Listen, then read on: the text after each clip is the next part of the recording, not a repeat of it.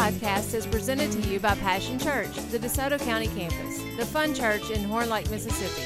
For more information, visit us at www.mypassion.church. Well,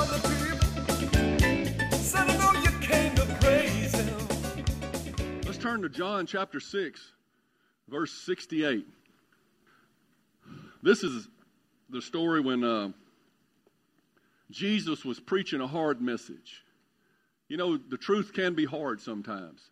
But a lot of times, Jesus was talking about spiritual things, and the people were just listening with carnal ears. So I ask you today to turn on the ears of your heart so that you can hear the spiritual message behind the carnal words. Well, actually, these are not carnal words if we're speaking the Word of God, right? They're, they're life and their truth. So hook up. But the crowd, for the most part, couldn't take it. That he was talking about, really, he was talking about communion. The, the body and the blood of Jesus Christ. He was saying, You must eat my flesh and drink my blood. And they were like, What? That's too hard to preach, and I can't hear that. And so many of them left. And about that time, Jesus turned to his disciples and he said, Are y'all going to leave too? And we know the famous words that Peter said. He said, Lord, to whom shall we go? For you have the words of eternal life. And y'all hear me say that all the time. I say that you have the words of eternal life because he gave them to us. He made us keepers of the words of eternal life. Say words. Words have the power of eternal life. Not, not just because you dress like you go to church on Sunday. How can they hear unless somebody preach some words? You got to open your mouth. You are the keepers of eternal life here on this earth. And we wonder why a generation has gone astray. Because the church has stayed inside the four walls and not spoken the word of God, the gospel message that we talked about all last Sunday. Words. You know, you guys all know that I used to preach in the children's church, did so for about 10 years. And, you know, kids got attention span about like that of a goldfish, you know. I looked it up one time. They said, I, I was thinking about how long should I preach because, you know, I can be a little long winded. And they said, for each year the kid is old, you can figure about one minute for their attention span. And we had four to 12 year olds in there. And so I reached, I said, I'll go about 20 minutes. now, I'm not sure about my math, okay? But the statistics on their attention span could be wrong. Dr. Adrian Rogers used to say that 85.3% of all statistics were just made up anyway. I'll give you a chance to, to grasp that. I think it's about 90% true. I'm not sure. But, but anyway, I was preaching, and, and we had four, anywhere from five year olds to 12 year olds in there because of the, you know, the size of our church. We didn't have classrooms for all of them, so we had them all bunched in there. And I was on about my third close, you know, as I was preaching. And this little kid, I'll just say his name was Jimmy. I don't remember what his real name was.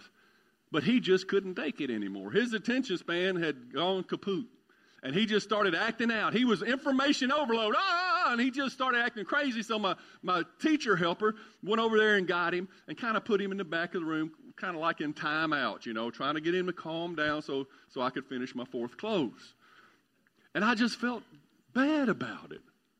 I mean, here I am, long winded, and poor kid got in trouble basically because I don't know how to close my sermon.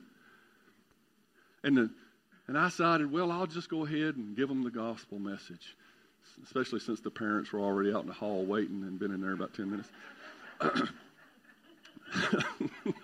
so, so I said, all right, kids, let me just break it down to you. Jesus came to the earth to be one of us. And then he, he died on the cross to take our punishment. And our sins were punished on him so that we could be forgiven of our sins and we could have a home in heaven with Jesus when we die. Then I thought to myself, That's just like I say it in the big church. And I was about to explain it again when little Jimmy in the back of the church jumped up out of that timeout chair like his butt was on fire and rushed down to the front to get saved. He said, I want that. Leave it to the, ki- the kids to put things in perspective. It ain't about a bunch of long winded preaching. It, that ain't how you say it, it's what you're saying. And even little Jimmy, a five, five, six year old, understood, I want that. And you're scared to say it. Don't be scared to say it. Last week we talked about a bunch of stuff. One of the things I said was, our victory is not in a politician, but it is in the Great Commission. And I thought that was a wonderful statement. Because so many people are putting their hope in a politician right now. But our hope has always been in the Great Commission. And what is the Great Commission? To go and to preach the good news. With these words, bring eternal life. That's what will change the nation if it's one heart at a time. We're here to change hearts, not minds. You can change minds, but the, ch- the heart stays the same. But if you change the heart, the mind will change along the way. And God deals from the inside out. He gave us the words of eternal life. Peter says, Where else shall we go?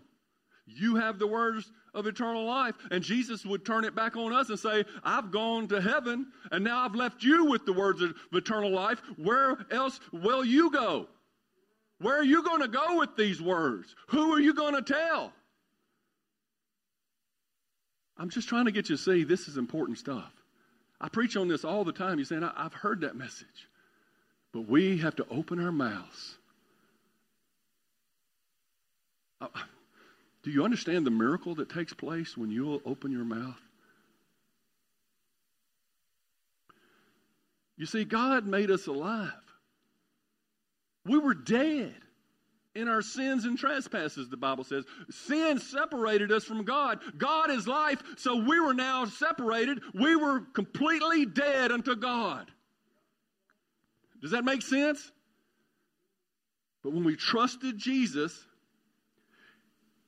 he resurrected us like he resurrected Christ. And he, and he brought light and life into our lives. And now he trusts us with that same word. What, what's, what's a bigger miracle than a dead person coming back to life? We've been talking about victory in the face of impossibility for four or five weeks now how God brings victory in the face of impossibility. And what's more of a miracle than to have a dead person come to life? Now, I know, I know if you're in the hospital and you just died, they may hit you with the paddles or something. But that's just bringing you back to, back to death, so to speak, if you ain't been born again.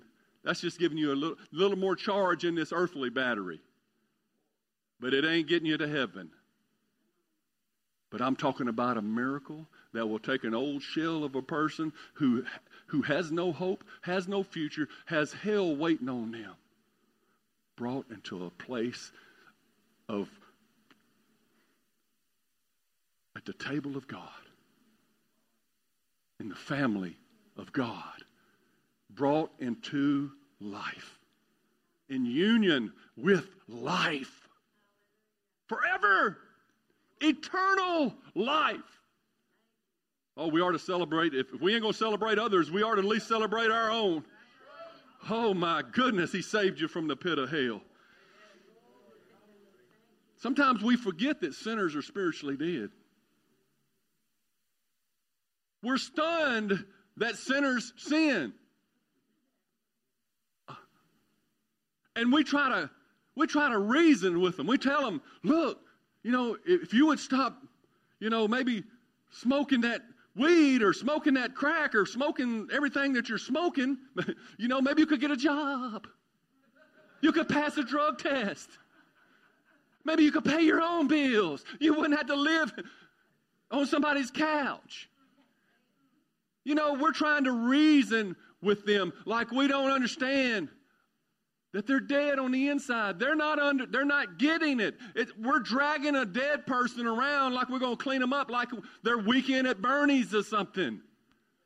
Does anybody remember that old movie where the two teenagers carried the dead person around? I don't remember the premise, but I remember they carried a dead body around, and that's what some of us are doing. We're dragging dead people around trying to reason with them. They don't need more information. They need to be saved. We keep hoping they'll change, but they're still dead. Behavior modification means little when you're on the way to hell. You, well, congratulations. You acted better than anybody else here in hell on earth. Congratulations. I just want you to know that friend of yours, you're going to have to tell them the gospel. I'm trying to get you to see. Stop trying to change their, their existence and change their life. What matters is Colossians 1:27, Christ in you, the hope of glory. God couldn't stand the thought of us dying and going to hell. He already had a plan before Adam and Eve sinned. Jesus is the lamb slain before the foundations of the world. Before he made the earth and created us and gave us a free will, he already knew he was going to have to send Jesus. And he sent him for you. And Jesus became a man. You know, before that, God is a spirit, right? Those who worship him must worship him in spirit and truth. God the Father is a spirit. The Holy Spirit is a spirit. And Jesus was a spirit. But he became one of us because the spirit can't die. Your spirit won't die. It'll be somewhere for all eternity. So Jesus couldn't die as a spirit, but he put on flesh and was born in a humble little manger in Bethlehem so that he could live a life and show us how not to sin, but then die on our cross. So it's God who came to die for mankind. A God appointed to die. This is not a fairy tale. We've heard it so many times, it just Oh, yeah, I know that story. This is not a story, this is a reality. God became one of us, and he was appointed to die. He came to die for his creation. We, we just skip over the things like when he was in the garden. Because he was fully man, he was like, because he had grown up and he had experienced hurts and pains and disappointments like we had. He was in the garden, he was like, Father, is there another way now that I'm thinking about it? Because he had, maybe he had read Psalms 22, I don't know, where it talks about what he was about to face. He knew what was about to come at him, and he said, Father, is there another way? That's his humanity talking, but he, he said, Nevertheless, not my will, but thine be done. Mm. I wonder if he was disappointed when he came back and he saw Peter, James, and John asleep. They couldn't even pray one hour. I wonder if he was disappointed when Judas ran up and kissed him. He had a real heart. He has real emotions. Not just because he was a man, because God has real emotions. And he was fully God, he was fully man. And when they took him, they beat him with their fist. His nose really bled. His eye really puffed up, and it really hurt. When they plucked his beard out, he experienced the pain. Who's got a beard? Come up here, Terry. No, let me pluck that beard out. What? Let me let me see if it hurts. Let's see. Let's do an experiment right here. Let's pluck it out and see if it hurts. It would, wouldn't it? He knows. But they did that to Jesus. They did that to Jesus. They, they chained him to a whipping post, and they got a cat of nine tails, which is a long leather whip with, with shards of glass and sharp metal that had been embroidered into the end of the whip so that when it went across his back, it caught And so when they yanked it back, it ripped. Now you know how sensitive your back is. Did anybody have a tattoo on their back? Did it hurt? Let's go back to pulling your beard out, Terry. You're going to talk to her later. No. Well, I get. I bet you that cat o' nine tails hurt, and they didn't just hit him once; they beat him down. And the whole time, Jesus knew he could have called down 12 legions of angels, said, God, I can't take this anymore. Come save me. This is too hard. I, I didn't plan for this.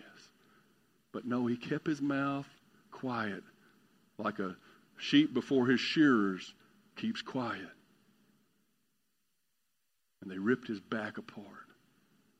And then they put a purple robe on him and a crown of thorns on his head, and the blood really went into his eyes, and he looked through the red in his eyes and squinted as they mocked him and spit on him and hit him over the head with a rod.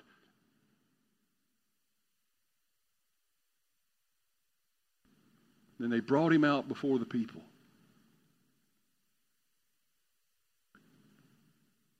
And Pilate gave him an option. Why don't you let this Jesus go and we'll release a prisoner? We got Barabbas over here. He's a murderer. He started an insurrection. He's he's not even a good guy. This guy over here, I don't even really see any sin. I don't see anything wrong with him. So I'm gonna let I'm just gonna let him go. They said, No. Release unto us Barabbas. He said, What shall I do with your king? And the people who had shouted, Hosanna in the highest, blessed is he who comes in the name of the Lord a week ago when he rode into Jerusalem, are now shouting, Crucify him, crucify him. And what must Jesus have felt when he was completely betrayed by everyone? He stood there, barely trembling, shock in his body barely able to stand from the trauma as everyone turned on him. And they sentenced him to die on the cross at Calvary. And they put the cross on his back and his, his real legs, his real muscles, did all that they could do up that hill until they just collapsed. He was not a superhero man. He was a man, fully man, whose legs and body could take it no more. And he fell over in that rock and gravel on, on his back. Probably the cross fell on top of him till they found uh, Simon, a Cyrenian, a man who would agree to help him carry it the rest of the way. And they carried him up there and they stuck real nails in his hands. They spread him out and drove a real nail through his feet and lifted him up so that he was hanging from those pressure points. And by this time, what is he thinking? Well, I'm getting these people back. Y'all are going to pay for this. I came for the good people, and you guys are going to pay. Father, forgive them for they don't know what they do. They don't even know. And what I'm trying to tell you is all those people you're hating on right now because they're lost, they don't know what they're doing. And Jesus loves them. All those people who are backslidden right now, you say, well, if they'd have came to church, they'd have did this. They would have, if they'd have done right, if they'd have done what I told them. Jesus is not through with them. He's still calling them. How many times have you backslidden? How many times have you gone astray? How many times have you disappointed the Lord? How many times have you added to the suffering that Christ endured on the cross? And, and he's, he's crucified and he's sitting there, and then this, the wrath of God is poured out on this poor man, this one man paying this penalty for all the billions of people who would ever live. So much that his flesh cried out, My God, my God, why have thou forsaken me? He couldn't feel the presence of the Father for the first time in his life. He was totally alone. His flesh crying out. But then he, with a loud voice, into thy hands I commit my spirit. Even in his most lonely place, when all the world had betrayed him, and he felt like even the Father had left, he still had the faith to commit his very own spirit into the hands of God. And he cried out and he gave up the ghost. I want you to see this is not a fairy tale. He didn't want to go through that. He wasn't immune to the pain and the suffering, the emotional stress, the physical trauma. And he could have tapped out, but he didn't. For you, he endured it so that you could have those words of life and you could share them with the world.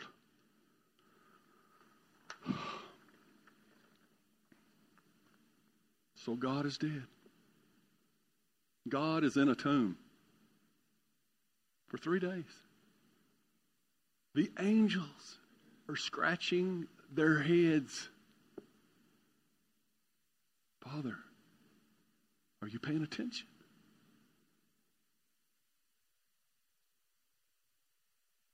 The demonic forces are partying. Oh, we've got the victory. We won. We won. The demons are, are throwing a victory party. We won. They're dancing in the streets. But God would say, "Uh huh? Not yet, yet. Because you don't know the power of my resurrection. Yeah, Friday afternoon, Jesus was in a tomb. Saturday morning, Jesus in a tomb. Saturday afternoon in a tomb. Saturday night, but with the dawn of Sunday morning's light, an angel came down and he rolled away the stone. And resurrection power of God was revealed to all who would believe. And Jesus stepped out into the light for which he himself was.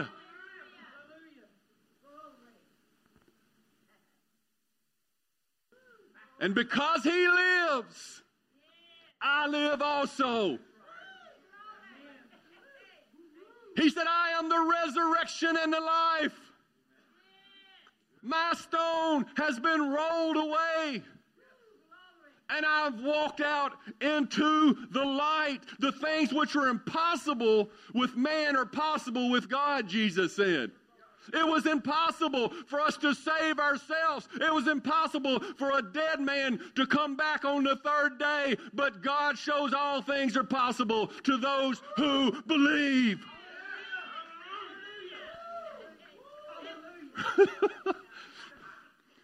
oh, this is a shouting message. Jesus had gone before us in battle like he always does, and he made victory possible in the face of impossibility. When you gave Jesus that old dead shell of a man or a woman that you were, he brought life into you again.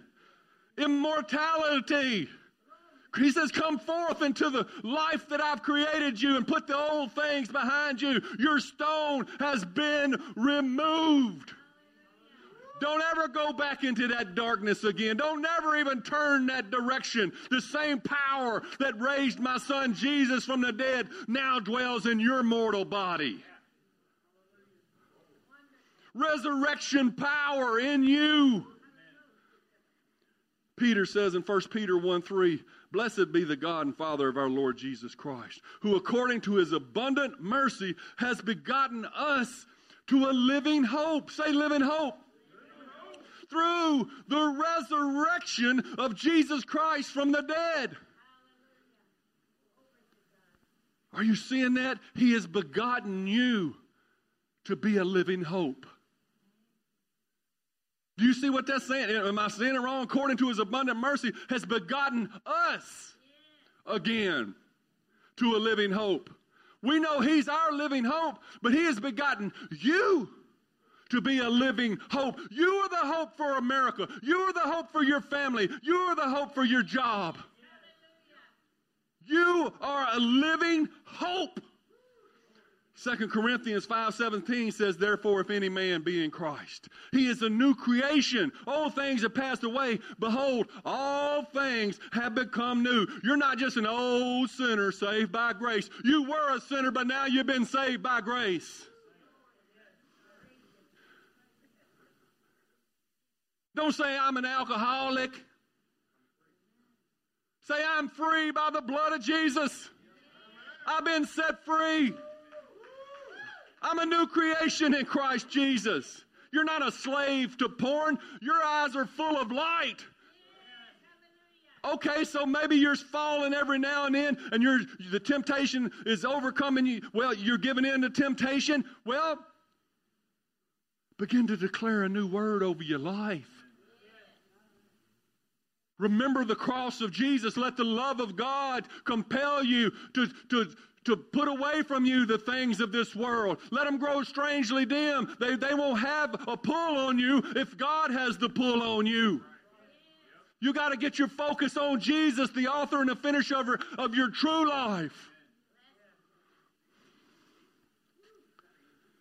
You're not under condemnation anymore. You're not destined to hell. You're not faithless. You're faithful. Begin to declare over your life what God declared from the beginning. Begin to walk in what He had declared from you when He put you in your mother's womb.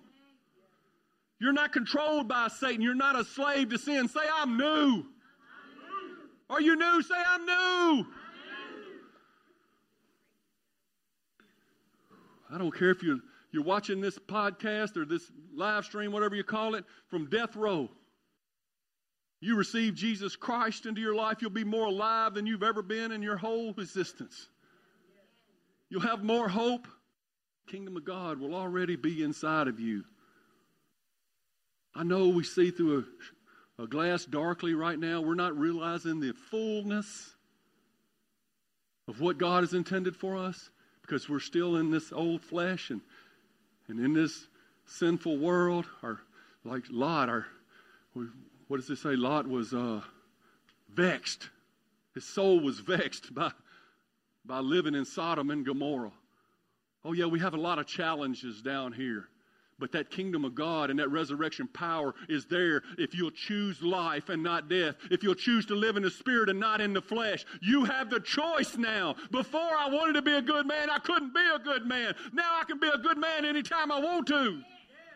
Because the power of God will give me the victory every time. There's no need to live in fear and anxiety. You live in the light, in God's hand, you're eternally secure.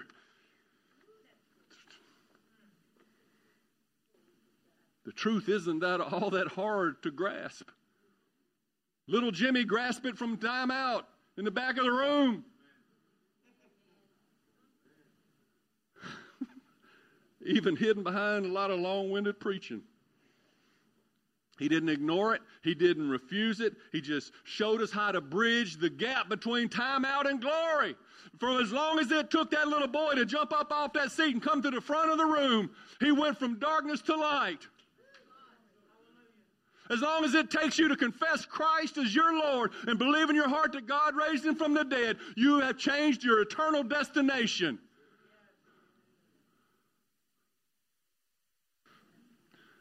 Second Corinthians 5:18 says all of this is a gift from God. Why don't you stop trying to work for something that you you can never attain? It's not of works, it's by faith. It's the grace of God. All of this is a gift from God who brought us back to himself through Christ and has given us the task of reconciling people to God. You see, he passed those words as they passed through us. Somebody told us the words of life, and we're to pass them on. We're to continue this reconciliation process till everybody be born again. Look up, for the fields are white to harvest. We're living in the most wicked generation that America has ever seen. Don't, we don't even have to go across the seas to find to be a missionary now. We can go down to Horn Lake or we can stay here in Southaven or go to Hernando or go to Olive Branch. Boy, what if we crossed over into Tennessee?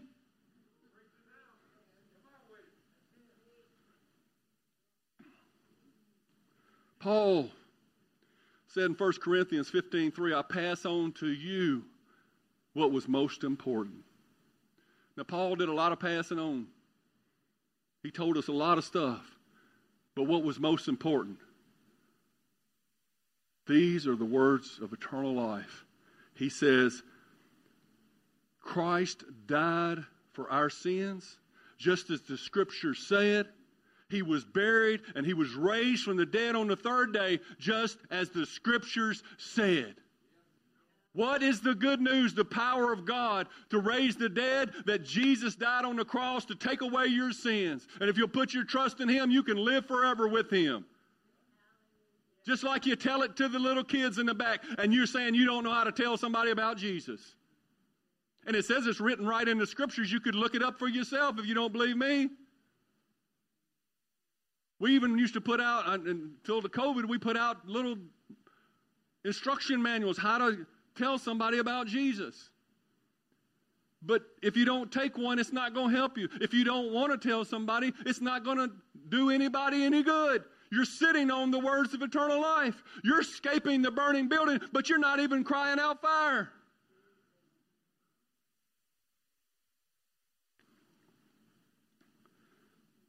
God is always reminding us of our responsibility because he knows what Jesus Christ suffered to make it possible. He says, fellowship with other believers so the iron can sharpen iron and remind each other, give each other hope. Sometimes you just forget what a miracle you are. And you need to be reminded. So he gives us horizontal relationships, primarily through the church, is his avenue. Say, we're new. Tell, tell, tell your buddy on your left and right, we're new. Don't forget, we're new. We're supposed to be living the resurrected life, man. I don't know. I, I, I used to be, they would have called me, and many times Angie did, Mr. Guilt. Huh? Captain Guilt. She, oh, she's correcting me. Stupid Mr. Guilt. No, Captain Guilt. I don't know where I got that, but but but I was raised in a home full of guilt, and and I was raised as a perfectionist. You know what a perfectionist is? They think whatever they're doing is perfect, and everything you're doing is wrong. Whether they're right or wrong, it don't matter. They're making everybody around them miserable. Stop it. Stop guilting everybody because they're not just like you. Don't even guilt them into being like Jesus. It's the Holy Spirit that leads people to, to change. Where am I going with that? I was full of pride. I don't know where I got it, had no reason to have it. Now that I look back, all the things that I was so prideful about, I, I scratched my head and said, You really mean to tell me that I used to think I could sing? I know I can't sing now. I just still do it because nobody else will sometimes, down at the jail or something. You mean I really used to think I was all that in a bag of chips? But God has put me on this wonderful humility plan for the last 20 something years. And He has been so kind to me. When I don't humble myself, He humbles me for me. And, and it's working marvelously. I'm like the king of humble now. But what I'm trying to get across to you is I had an old life, but now I got a new life. Oh, and I love this new life. It ain't about me, it's about Christ in me, the hope of glory. I can relax, and I can let other people relax around me.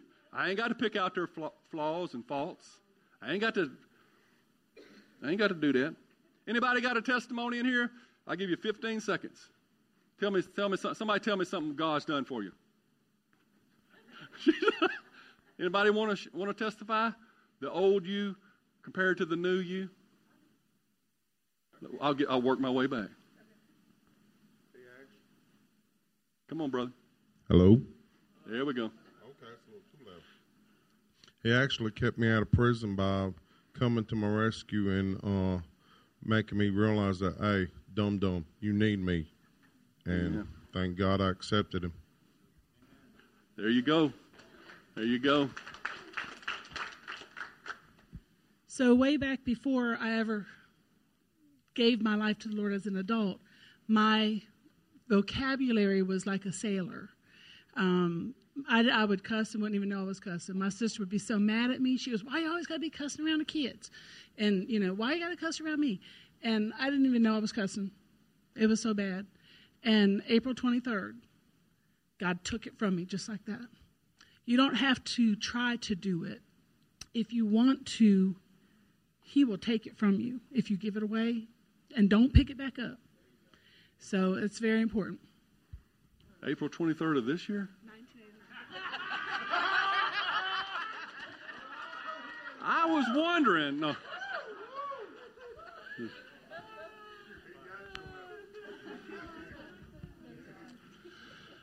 I used to be a heroin addict.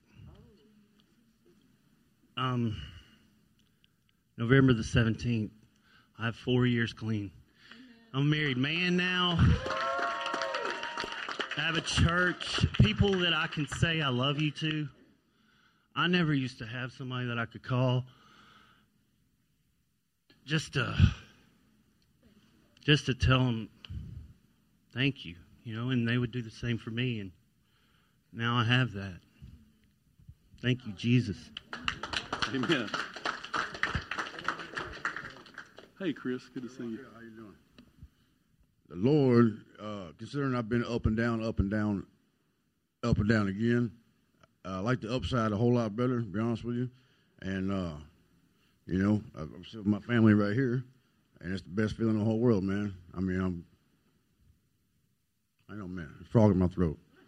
It's awesome. I got baptized in this church, and uh, I don't know where I went, and uh, don't really care. But I'm here now, and I'm a stomp. Here's, here's what matters: up, not down. Stay up. Amen. That's what happens. You see. Somebody. You. I do. I got. Oh, I know. Who's got a timer? What I say? Fifteen seconds. I'm pretty sure I'm trying. I'll just. yeah, look, look. I know I've said this before. When I, I got saved when I was a baby, I was seven years old, and I had not been raised in a in a godly home. My father was abusive in every way imaginable, and so was my stepmom. And I don't need to go into detail on that. That says it all. But when God saved me that day, I had come out of Sunday school, and all I heard was that little short man up front talking about how much this Jesus man loved me more than anybody else. And I couldn't wait to get to that altar at seven years old. I had no clue what was going on except that I knew when I laid across that little bench that God, God was there and He had me. Now I went back into the same hell I came to, came out of that morning into that little church, and I lived just like the rest of the world because I didn't know no better. But when I got grown, God dealt with me again. And Pastor, I'm going to tell you about, you know, just because you get saved don't mean you're perfect. It means your spirit's been quickened. And when he filled me with the Holy Ghost, he sealed me as a child because he knew what I was going to, the times that I'd fail him. Over and over. I'm not going to tell no lie. Like Donna, we are We are. sharpened, sharpened against each other. We're so much alike. We are so much alike because I used to cuss like a sailor, worse than most sailors. Every other word out of my mouth was awful. I, I drove trucks over the road And I had to be strong from the day I was a child. I fought my way all through life, and I didn't take no mess from nobody. And it was awful. But when God got a hold of me just a few years ago, because I kept failing him and failing him and failing him, and I felt like I wasn't even worth it no more. But God, when you belong to Him, it doesn't matter how many times you mess up or you fail Him. He is not going to lose one of His own. And when you're in the pit and you think you'll never come out and you don't have a right to ask Him to pull you out, He'll come and get you out.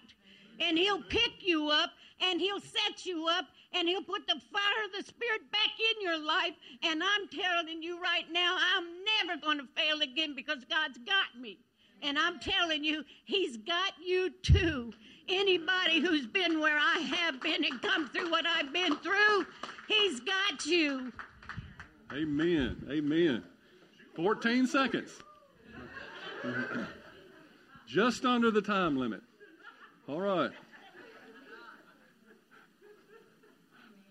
Lord, we have celebrated today, rightly so.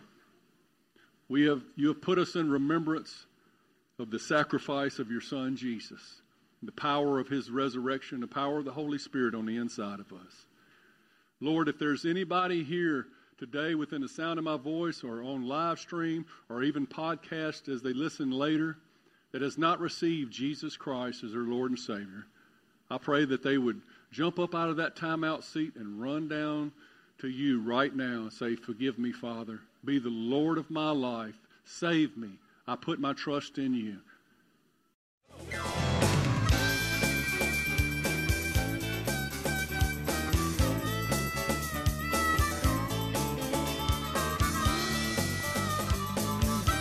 Thanks for listening to the podcast today. We hope you enjoyed it and that it inspires you to live out God's Word. For more information, visit us at www.mypassion.church.